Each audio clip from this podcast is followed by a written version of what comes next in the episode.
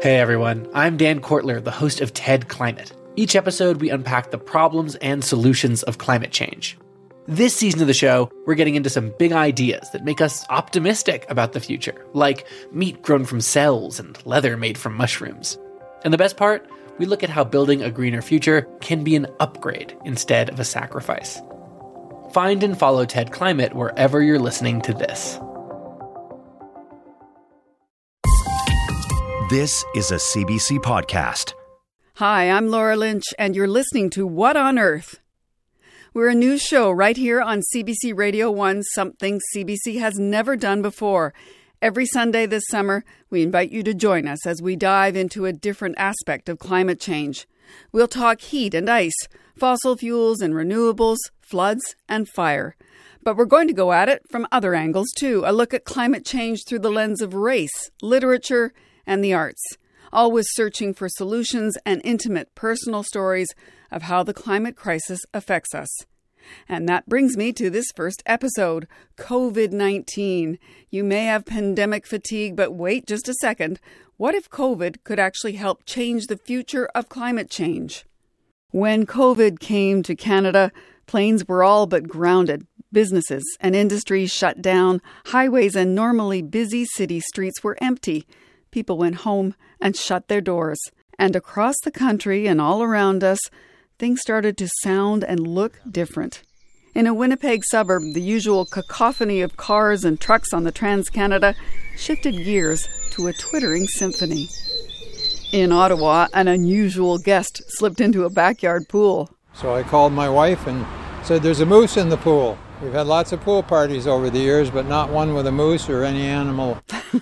and in some places, they're hearing sounds they've rarely heard before. What you're actually hearing there are earthquakes. Uh, as cars and people stay off the roads, the delicate instruments that are used to detect seismic activity hear tremors that we couldn't hear before. Around the world, it's also becoming clear that the skies are getting clearer. Air quality in some areas. The European Space Agency says China experienced a 20 to 30 percent drop of the air pollutant nitrogen dioxide from between mid December to mid March. Just last year in November, this is what the Delhi sky looked like. The level of PM 2.5 and PM 1 pollutants were. So we've been hearing that if this pandemic has a silver lining, it has helped the planet. Well, maybe for a moment. Uh, uh, Lisa, so you're not buying into this whole idea of a silver lining? Maybe a bit, but not entirely, no. Okay, uh, everyone, Lisa Johnson is a producer with our show. But weren't you intrigued with the idea of it? Cleaner air, lower emissions? Oh, absolutely. When I heard about that this spring, but A, of course, the shutdowns have been temporary. That's good. So many people are out of work. Um, but also, and this is the part, Laura, that blows my mind when I learned the numbers. As big as this massive disruption to daily life has been, the drop we've seen is not enough. Well, then tell me what the numbers are. Okay, so I'm just going to talk greenhouse gas emissions. And during the height of the shutdown, when most of the closures were in place, daily CO2 emissions around the world fell an estimated 17%.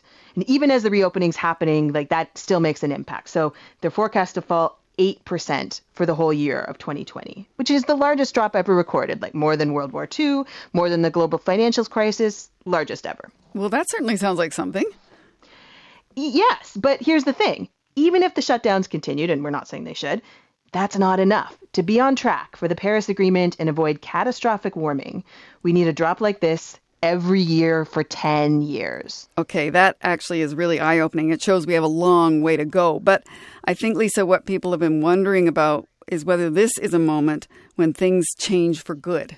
Yeah, that question's in the air. You know, maybe we'll all be working from home like I am now. We really don't know whether this is going to be a pivot point at all when it comes to climate change. But it's such an interesting question that I decided to look back and see what's happened in the past.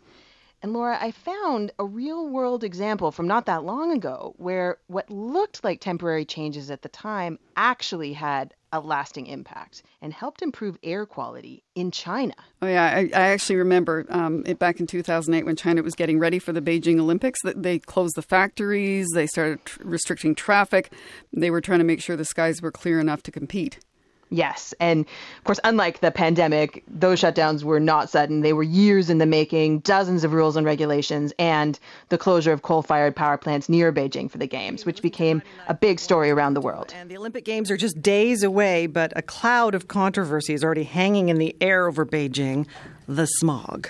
The air quality is and at the time, so it was covered in terms of health for the athletes, and as a way for China, it's putting on a show. It's trying to save face while the world is watching. Then, you know, the cameras go home, the pollution went back up, and it kept climbing. Here's part of a report from CBC's Andrew Lee in 2014. This is a regular day in Beijing. You can't see the sun, but few notice. First year university student Hu Xiaohu says of the air, it's much better than my hometown. It's that we can't see the sun during the day, he says, and at night, I've never seen the stars. And then it got worse after that. In 2015, the government issued its first red alert for air pollution, which was essentially a state of emergency. Schools closed, factories closed, and Greenpeace called it an air apocalypse. So, an air apocalypse back in 2015, and that is years after the Olympic shutdown. So, right. so then what effect did they actually have? Well, the Beijing Games, those shutdowns have been credited as sort of the start of a public awakening in China on air quality. At that point, it became clearer than ever before what that haze was that became part of daily life and that it could change. That comes from some published literature looking at attitudes in the city afterwards, also from environmental campaigners there. Okay, cool. So I'm Qian Liu. You can also call me Lin. So I talked to Lin Liu, the senior campaigner for Greenpeace in Beijing on climate and energy, and she also leads their air pollution project. Before the Olympic, I think few people cares or even know about the air pollution. And uh, so we can say that that's the first stage of the people awareness, you know, booming from the Olympic. So the first stage of an awareness boom, you know, factor in on top of that, it was things were getting really bad at that point. Pollution was linked to a million premature deaths in China each year, and for the first time, there was real time data on what was in the air. The US Embassy installed a rooftop air quality monitor in 2008 and started tweeting by the hour, and that showed incredibly high levels of something called PM 2.5, which is fine particulate matter that can get deep in your lungs and even in your bloodstream. So, against that backdrop of awareness, there was another round of shutdowns for the APEC conference in 2014, at which point, Laura, the sky even got a new name APEC Blue. APEC Blue. That doesn't sound like a shade of paint I've ever bought before. What, is, what, what does that mean? Well, it depends who you ask. President Xi Jinping spoke proudly about it at the meeting. Here he is on state TV in translation in front of APEC leaders. Some people call the clear Beijing sky these days the APEC blue. It's beautiful but temporary. I hope and believe that with persistent efforts, the APEC blue will be here to stay. But of course, it didn't stay, and I've been told on Chinese social media at the time it became a bit of a joke. Here's Lin Liu from Greenpeace let's say APEC Blue. Oh, oh my God, that's really six years ago. it's kind of how to say a humor.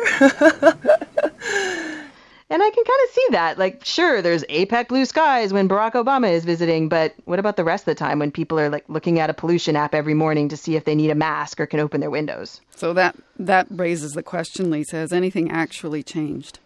Things have been changing. Most significantly was a government action plan that came in in 2013. It set targets for each industry and region to hit. And Laura, you and I know an action plan could kind of mean nothing, but in fact, in the seven years since, outside agencies, including the UN Environment Program, have called China's actions in this way a model on how to start phasing out coal.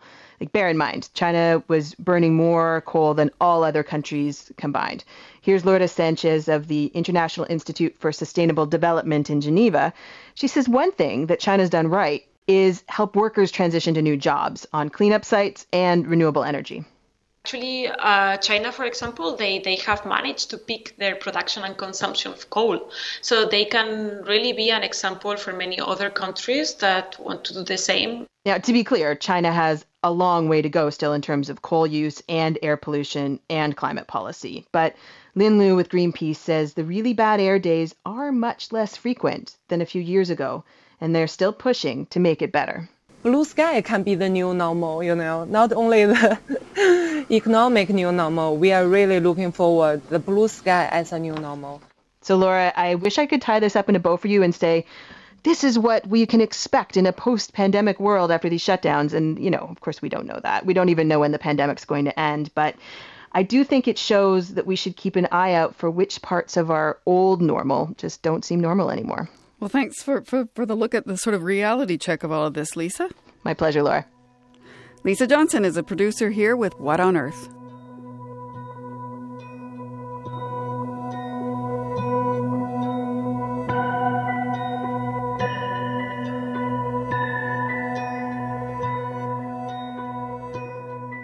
So the timeline for climate action only gets shorter as every day, month, and year pass. And now a new paper argues governments face a make or break opportunity to act as they figure out how to spend trillions on economic stimulus in the wake of the pandemic. Cameron Hepburn is an economist at Oxford and the lead author of the paper. Thanks for joining us. My pleasure, Laura. You say the, these government financial stimulus packages that are being created out of the pandemic can either reshape our low carbon future or, and this is another quote from you, lock us into a fossil system from which it will be nearly impossible to escape. What is it about this moment that makes it so crucial? Well, it is a really vital moment, and the reason is that we are basically out of time uh, to turn our economies around. So we're at the point where we're going to have to be scrapping existing infrastructure if we are to hit a two degree target, let alone a one and a half degree warming target. And we're now at a point where we are bringing forward a vast amount of spending to ensure that the economy, the global economy, doesn't go into a deep depression. So what that involves is, you know, there's 10 trillion ish already spent to keep things, uh, businesses and people alive. There'll be another 10 ish trillion spent to recover.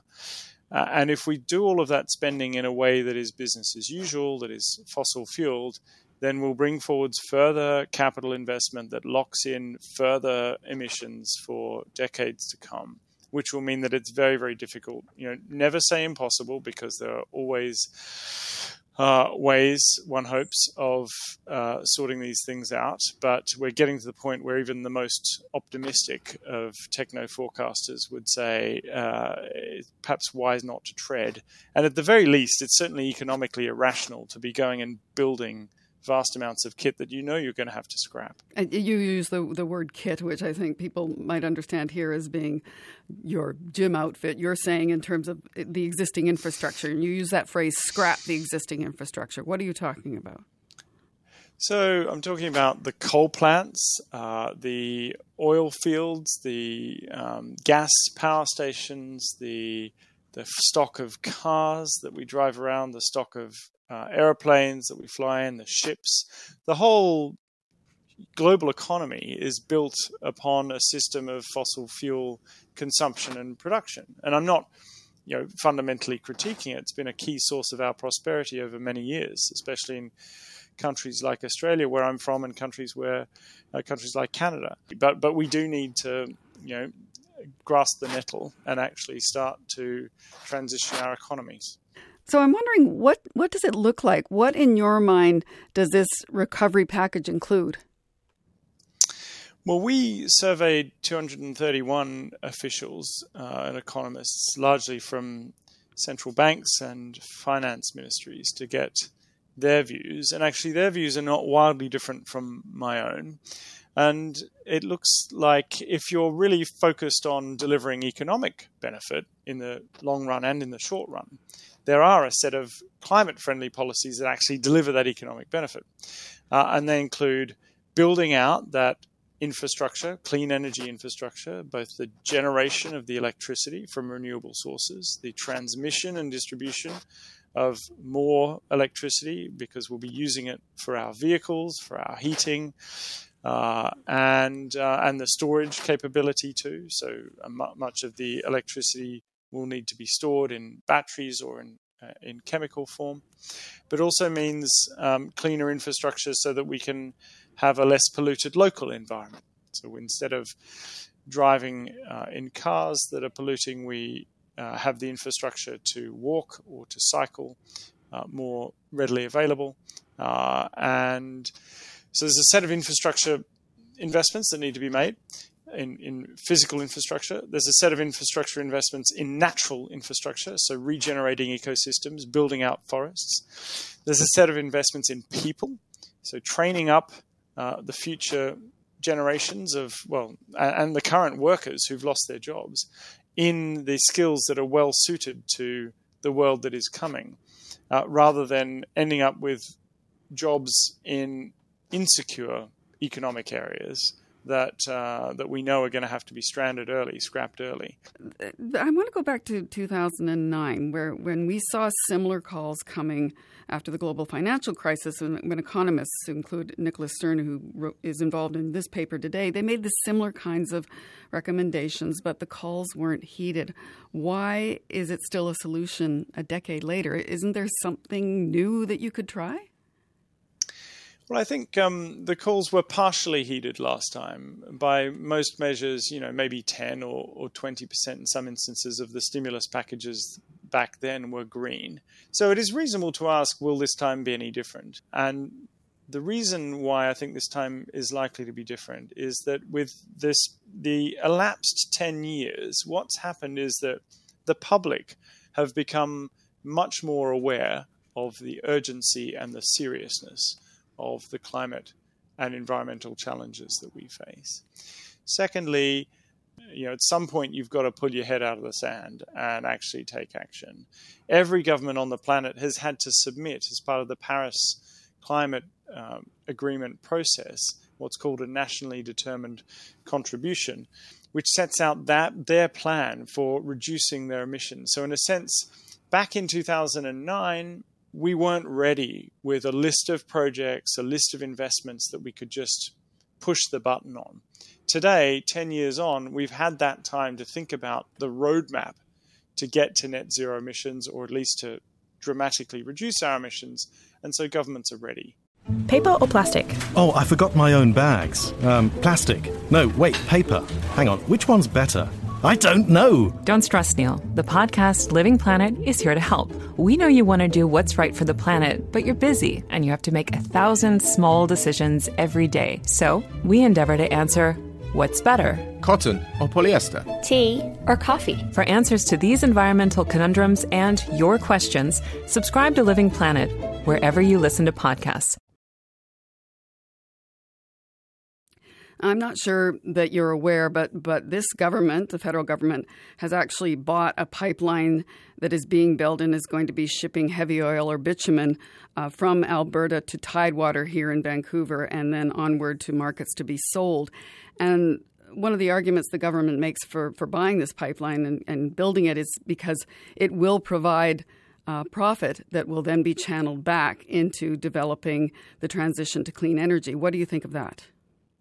Well, look, I'm not Canadian. I don't want to meddle in uh, domestic affairs, but I, but I would say that um, the likelihood of economic returns from anything but the very cheapest forms of fossil fuel uh, is pretty risky, and you know we've seen that, frankly, in the course of the last three months, where oil prices have reached historic lows, uh, even for you know particular short run market reasons gone negative. And I think this is a sign of things to come that you can't rely on you know, oil prices up at eighty dollars a barrel, uh, uh, an oil price that's compatible with the sort of climate that we're going into and the measures that will be taken to stabilize the climate is looking more like 20 you know to 40 dollars a barrel now if the Canadian government uh, and the various parties involved can be making money at those kind of oil prices, um, then you know, fine. There's a sense in which um, the uh, the fossil fuel that is generated and used will continue to be generated and used for the coming two or three or possibly more decades, uh, but it'll be increasingly smaller amounts, increasingly lower prices, and increasingly much, much harder to make any money in that sector. And when I say assets will be stra- scrapped, it's these sort of pipelines that potentially are going to end up being written off because they're delivering uneconomic fossil fuels to markets that don't want them. So that's the risk for Canada to think through. And I, am you know, not, not advising the Canadian government, but I, I certainly hope they've done that kind of risk assessment before buying the pipeline. I, I, just want to ask you um, something a bit more personal, um, and I know you've thought about this. What is at stake for you and your sons if governments don't act or don't act quickly enough? Yeah, well, we, we thought about uh, this sort of question before having our children, and um, I think if we fast forward to a a world that's above two degrees, the hope is that at that point we haven't crossed an irreversible tipping point that means actually you know the the planet is increasingly uninhabitable.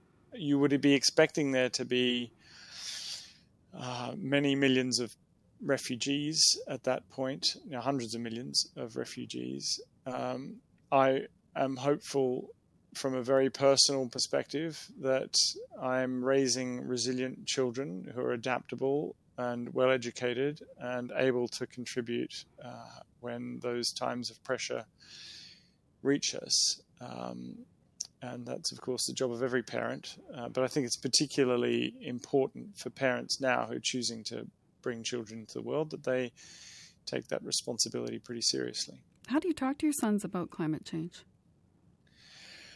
They know it's a big problem. Uh, they're aged three, six, and eight, so the three year old doesn't have much of a conception of it just yet, but the eight year old understands it, as does the six year old. And they. Um, they know that dad's working on it, and at the moment, they're at the age where if dad's working on it, it's going to be okay. That's a big load to carry. Well, I, honestly, I think all of us working in this area um, recognize that the there's a responsibility that comes with uh, having built up knowledge and expertise over over a number of years, and it's uh, it's not one to be shirked. I don't think any any one of us is going to you know, save humanity or anything, but there's the collectively as a, as a community of uh, of scholars, of thinkers, and um, also political leaders, we we actually do need to get this right now. Cameron Hepburn, thank you for this. My pleasure.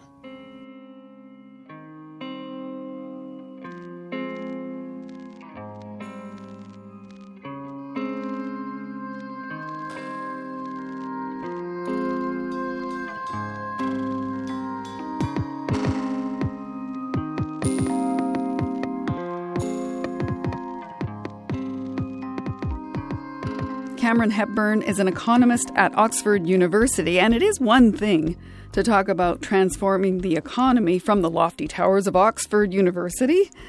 But does that idea have any support in the camps and on the front lines of those who work in the oil and gas industry? Can you hear me? Oh, yeah, there you go. That's nice and loud. Well, I can barely hear you. Uh, turn up. Oh, okay. All good now? Mom's saying, "Mom's mom's doing things around my neck." so I'm betting you can actually tell these two are related. Um, we caught up with Peter and Stephen Bueller in Edmonton. Peter is a pipe fitter.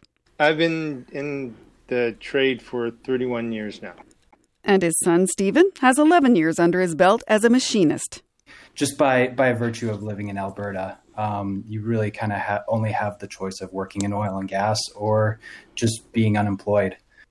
Peter watched that economic reality unfold through the decades, and then he started reading. I remember reading like the Chomsky stuff and then the, the Naomi Klein stuff, and it's like evolved to the point where you go, there's a problem. Like I, she was one of the first ones that mentioned about the, the issues with fracking and that that's worse for the environment when you have a natural gas. And though he has stayed in oil and gas through both the boom and the bust cycles, he feels proud Stephen will have choices that he didn't.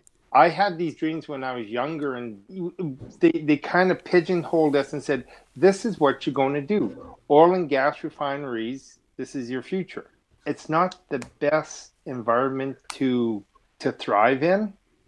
I know, like for Stephen, it, it gives him the option that, you know, he can make things that aren't necessarily tied into or entrenched in, in the oil and gas industry Now, something interesting about Stephen, he's a machinist, but he's also a climate change activist, and he's already trying to do things differently. You know, welding is welding, machining is machining. Uh, it, you know, I don't I don't machine strictly for oil and gas. I machine metal into something that's useful. And I think that that's really how it goes for many tradespeople. Stephen and his father talk about the future a lot. And Stephen knows change won't happen quickly, but he is hopeful government will act soon to aid in a transition. Really, what I would love to see is like massive government invest, investment in green infrastructure, you know, making tons of publicly owned wind turbines, cooperatively owned solar panels. Um, you know, we're really recognizing in the in this moment of pandemic that um, you know we really have been putting our money in com- in the completely wrong spots, and we really need something on you know a massive scale. You know, some some kind of a green new deal stimulus into the economy. As Peter and Stephen grapple with their reality, Jonathan Wilkinson is one of the people in a position to make choices choices about how and where to inject dollars to stimulate the economic recovery from the pandemic. He's Canada's Minister of Environment and Climate Change. And if the federal government wants to, there's an opportunity to spend on projects and in places that can stem the effects of climate change. I asked him from a safe distance at a seaside park in North Vancouver if he agrees with the idea that Canada can spend its way out of COVID and into a clean green future. Well, I agree in part. Uh, I think that it would be a danger to narrow down too much on stimulus spending. I think that climate is something that is very top of mind for folks coming out of this crisis. Is it a, it's a crisis that's coming at us, and we all know it's coming at us. It certainly may be helpful to uh, to start to change the track by using stimulus spending, but I would tell you that in the longer term, it's really about priorities. It's about actually focusing on reducing greenhouse gases and finding ways to grow in, grow in a clean way going forward, and that needs to be a priority well beyond any stimulus activity. It's interesting because uh, we've spoken to an Oxford University economist who's written a paper uh, along with Joseph Stiglitz um, talking about this very thing, saying that putting any stimulus money toward existing industries such as oil and gas just doesn't make any sense because investment is going away from there. We've also seen a Goldman Sachs paper that was released a week or so ago saying by 2021 there'll be more investment in green and clean technology than in oil and gas. So, why shouldn't you direct your money toward greener things instead of the oil and gas industry, for example? Well, the Stiglitz paper, I've read it. It, it. it, makes a very compelling case as to how spending on a lot of the, the green kinds of activities actually provides a larger economic multiplier so that you actually get more bang for your buck. Um, and, and it's quite a compelling case. And I would say that uh, on a go forward basis, we all know that we need to address climate change. We need to be focusing on things that will also help us to create economic growth and activity going forward and jobs. Um, and so uh, I do think that part of our thinking going forward, whether that's near term stimulus or it's long term sort of economic thinking, um, needs to uh, to look at a lot of the, the kinds of things that they're talking about, like transportation infrastructure and like uh, buildings and retrofits and all of those kinds of things. So I do think that's important. By the same token, I think it's very important that we also recognize Canada is different from England and it's different from France and it's different from Germany. And so finding ways to ensure that we have strong economic activity in Alberta and Saskatchewan, in Newfoundland and in New Brunswick and other provinces in this country is really important. And you would have seen one of the things that we did with Alberta and Saskatchewan, and to a certain extent British Columbia over the last little while, was putting a big chunk of money into remediating orphan wells, which is about creating jobs, but it's also about addressing really pressing environmental issues. You mentioned the orphan wells and the money that's being put toward that. Why is the government putting taxpayer into something into something that industry should be paying for? Well, I think that's a very good question. Um, these wells exist, so we can't just turn away and say they don't exist. Uh, but one of the things that we have been discussing with the government of Alberta and Saskatchewan and British Columbia is updated regulations to ensure that we're not creating more of these environmental liabilities going forward. So, what the Orphan Wells program was about was number one, trying to work to ensure we weren't creating more. Number two, cleaning up environmental liabilities that exist that are problematic for a whole range of reasons. Um, and number three was getting people back to work who in you know Alberta has has been hit very hard, not just by COVID, but by the drop in oil prices. And so all this program did all three of those things. Um, one of your former advisors, Eric Campbell, was quoted as saying COVID has put Canada into so much debt that any new big spending ideas are unlikely and that government's hands are tied. What do you say to that? We spent a lot of money, have spent, and continue to spend a lot of money to ensure that people can put food on their tables, to ensure that small businesses survive. That is appropriate, I think, uh, in, in the context, and it will allow us to actually have a reasonable economic recovery. We will need to be thoughtful and we will need to prioritize. There's no question about that going forward. And ultimately, we will need to come back to a fiscal frame that actually is sustainable over time. But I do think that, uh, that as we come through this, there will be a need for some investments with respect to ensuring the economy moves forward. Just as there was in 2008, I think it's a little bit different now than 2008, but, but uh, there will be a need for some of that. I think we have room to be contemplating some of that, but certainly we have to be worried about the fiscal, the long term fiscal track, and we are. We mentioned some quotes here. I want to mention one more. This the former governor of the Bank of Canada and the Bank of England, Mark Carney. He's also urging this quick shift, calling climate change COVID 19 on steroids. What's, what's the pandemic showing you about the possibility and potential for people's behavioral change on climate? When we are faced with a collective crisis, that we can act in a, in a strong and a forceful way. And that gives me optimism in terms of how we can actually think about addressing the climate issue. I would also tell you all of the public opinion polling I've seen says that people's commitment to addressing climate change has gone up, not down. Um, I also think it's important, and I think Mark Carney is, is a good uh, spokesperson for this, that we don't think about this just as something governments do. It's, it's things that the private sector has to be involved in. Private sector capital is going to have to be part of this transition, and, and individuals in, in making choices in their daily lives. I, I was speaking to the head of BlackRock, Larry Fink, last week, and, and to Mark Carney, talking about how we're in, increasingly, private sector companies are embedding climate risk in the way in which they think about investments. That's good, and that's important in the context of moving forward. Now, Minister, you and I have talked about this before, but I'm going to ask you again. How much sense does it make for Canada to own and build a pipeline that's carrying bitumen at a time when investment in the industry and the price of oil are falling?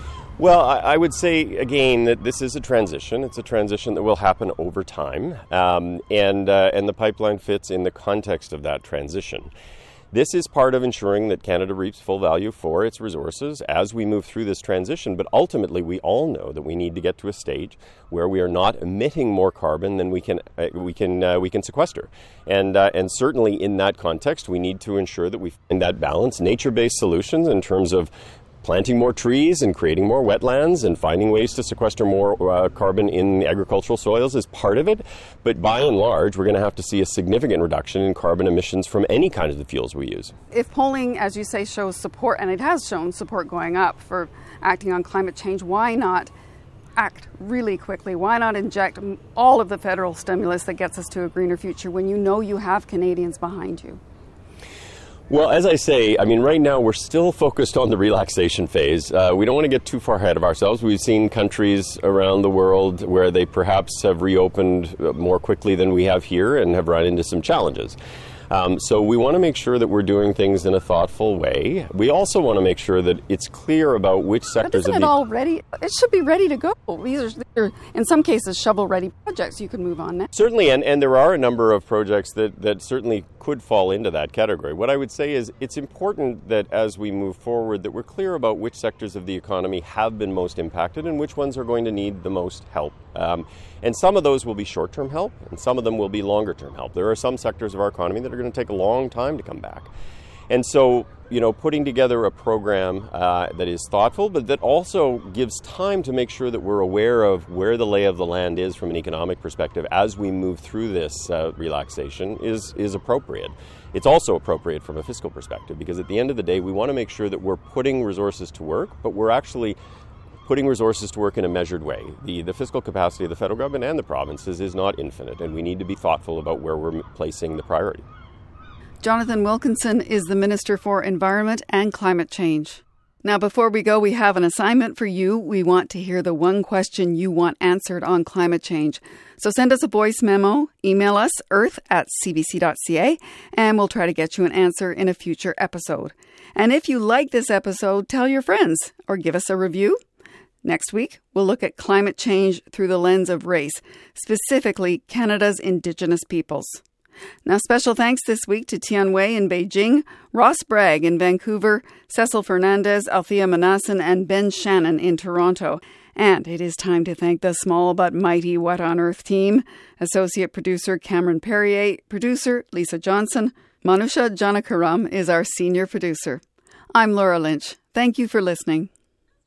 For more CBC podcasts, go to cbc.ca slash podcasts.